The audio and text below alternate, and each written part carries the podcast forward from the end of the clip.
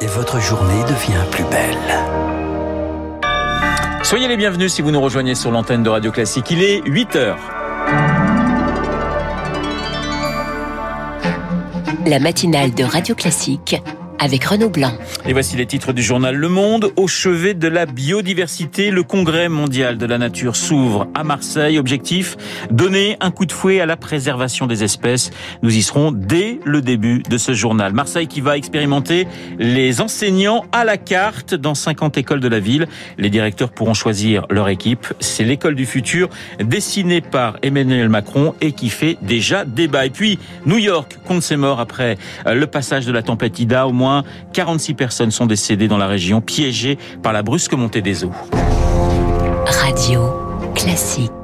Le journal de 8 heures présenté par Lucille Bréau. Bonjour Lucille. Bonjour Renaud, bonjour à tous. À la une, une planète, la planète au chevet de la nature à Marseille. Le congrès mondial de l'Union internationale pour la conservation de la nature s'ouvre aujourd'hui en présence d'Emmanuel Macron. Objectif élaborer une stratégie de protection de la biodiversité. Baptiste Gabory, vous êtes en direct de Marseille pour Radio Classique.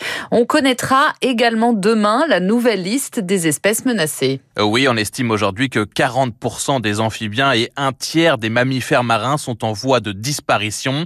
Alors comment enrayer ce déclin? Par exemple, en misant sur la nature face au changement climatique. Sébastien Moncor est le directeur du comité français de l'Union internationale pour la conservation de la nature qui organise ce congrès. Les écosystèmes, si on les préserve, sont des grands réservoirs naturels de carbone et en même temps, par exemple, en protégeant les zones humides, elles sont capables d'absorber le surplus d'eau en cas euh, d'inondation et de restituer l'eau en cas de sécheresse. Euh, connecter climat et biodiversité. C'est ce que va faire Emmanuel Macron en fin d'après-midi dans son discours. Le chef de l'État reviendra également sur l'objectif de protéger 30% des terres et des mers en 2030 au niveau mondial. L'enjeu, c'est de s'entendre sur un plan d'action. Bruno David est le président du Muséum national d'histoire naturelle. Moi, ce que j'attends, ce sont des jalons. On sait très bien que si on diminue l'emprise sur les sols dans le domaine continental, en faisant moins de déforestation, en replantant des haies, ça aura un effet positif sur la biodiversité et il y a urgence, le taux actuel d'extinction des espèces est au moins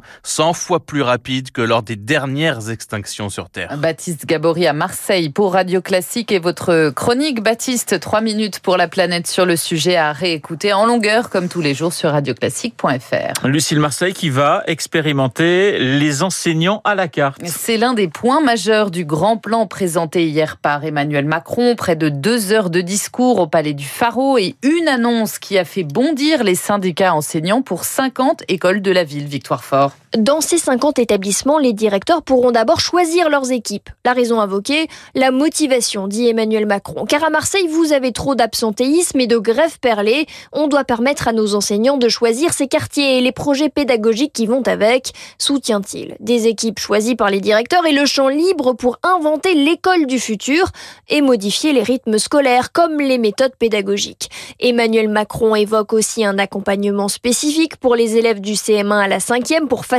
l'entrée au collège et il souhaite tester des microstructures avec la création de 10 micro-collèges et 10 micro-lycées dans des quartiers difficiles, manière de lutter contre le décrochage. Ces initiatives doivent débuter dès la rentrée prochaine et pourraient concerner d'autres écoles du pays dans d'autres quartiers sensibles si les résultats sont concluants. Emmanuel Macron qui ne chiffre pas par ailleurs l'enveloppe qui sera allouée par l'État pour rénover 174 écoles délabrées de la ville. Et au total, le président débloque 1 milliard 500 millions d'euros pour Marseille. Mais pas un chèque en blanc, prévient-il. Une enveloppe à destination de la sécurité, de la culture. 250 millions d'euros serviront aussi à rénover et à créer de nouveaux transports en commun, automatisation du métro, création de quatre lignes de tram, de cinq lignes de bus.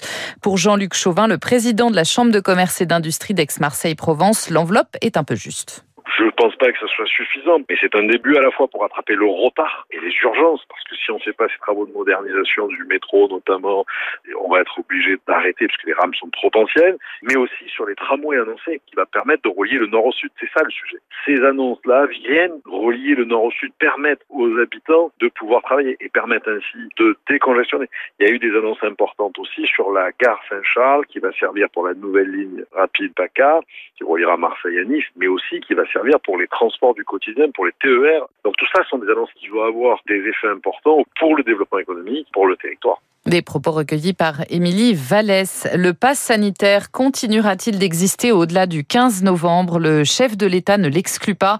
Dans les territoires, en tout cas, les plus touchés par le virus, cela devra faire l'objet d'un texte de loi. Une question à présent à 8h05 sur Radio Classique. Quel est l'impact du vaccin sur les contaminations? Eh bien, Renaud, les dernières études montrent qu'avec le variant Delta, les vaccins à ARN messager ont une efficacité en dessous des 50%. En clair, vous pouvez être vacciné aujourd'hui, mais être positif au Covid.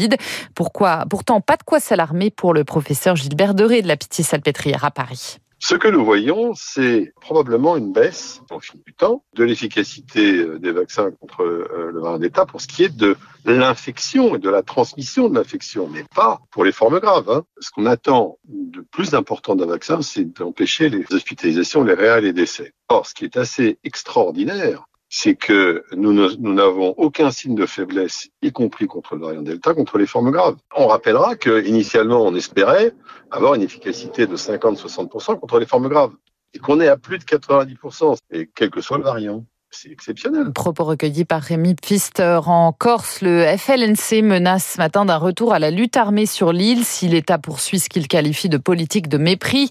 Dans une vidéo filmée il y a quelques jours, on voit 30 à 40 militants lourdement armés réunis à l'intérieur d'un bâtiment. Le groupe indépendantiste catalan avait déposé les armes en 2014. La Nouvelle-Zélande cible d'une attaque terroriste ce matin. Une attaque au couteau. Les faits se sont produits dans un supermarché d'Auckland, la ville la plus peuplée du pays.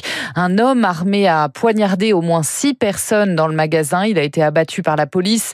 Il s'agirait d'un ressortissant sri-lankais arrivé dans le pays en 2011.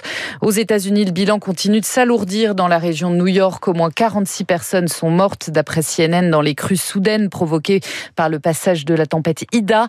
La plupart rémis à l'esprit au piège dans leur sous-sol. Oui, comme euh, ce petit garçon de 2 ans et cette femme de 86 ans dans le quartier du Queens. Ils ont été retrouvés coincés dans leur logement où l'eau a pu monter jusqu'à un mètre en seulement quelques minutes. Des victimes piégées de la sorte. New York en déplore euh, au moins huit. D'autres sont mortes noyées dans leur voiture, incapables d'échapper aux pluies diluviennes aussi soudaines que violentes. Euh, car pour se faire une idée, il est tombé en 12 heures plus de 18 cm d'eau sur Central Park. C'est l'équivalent de trois mois de pluie à Paris. Ce matin, les New-Yorkais ont encore les pieds dans l'eau. Les écoles devraient rester fermées et les transports publics à l'arrêt. Euh, pour les autorités locales, ce drame doit servir de sérieux rappel. Nous devons partir du principe que les choses vont encore s'empirer avec le dérèglement climatique, prédit Bill de Blasio, le maire de New York. À noter que Joe Biden est attendu aujourd'hui en Louisiane, premier État à avoir subi les ravages d'Ida. Et puis une huitième médaille d'or aux Jeux paralympiques de Tokyo. Et oui, encore en paracyclisme, on la doit à Kevin Lequinf en course en ligne. Au total, le bilan 8 médailles d'or. 13 d'argent et 27 en bronze. Beau succès pour les Jeux paralympiques de Tokyo. Merci Lucille, on vous retrouve à 9h pour un prochain point d'actualité. Il est 8h08 sur l'antenne de Radio Classique. Dans un instant, Guillaume Tabar pour son édito politique et puis mon invité Michel Onfray, le philosophe Michel Onfray qui publie Autodafé aux éditions aux presses de la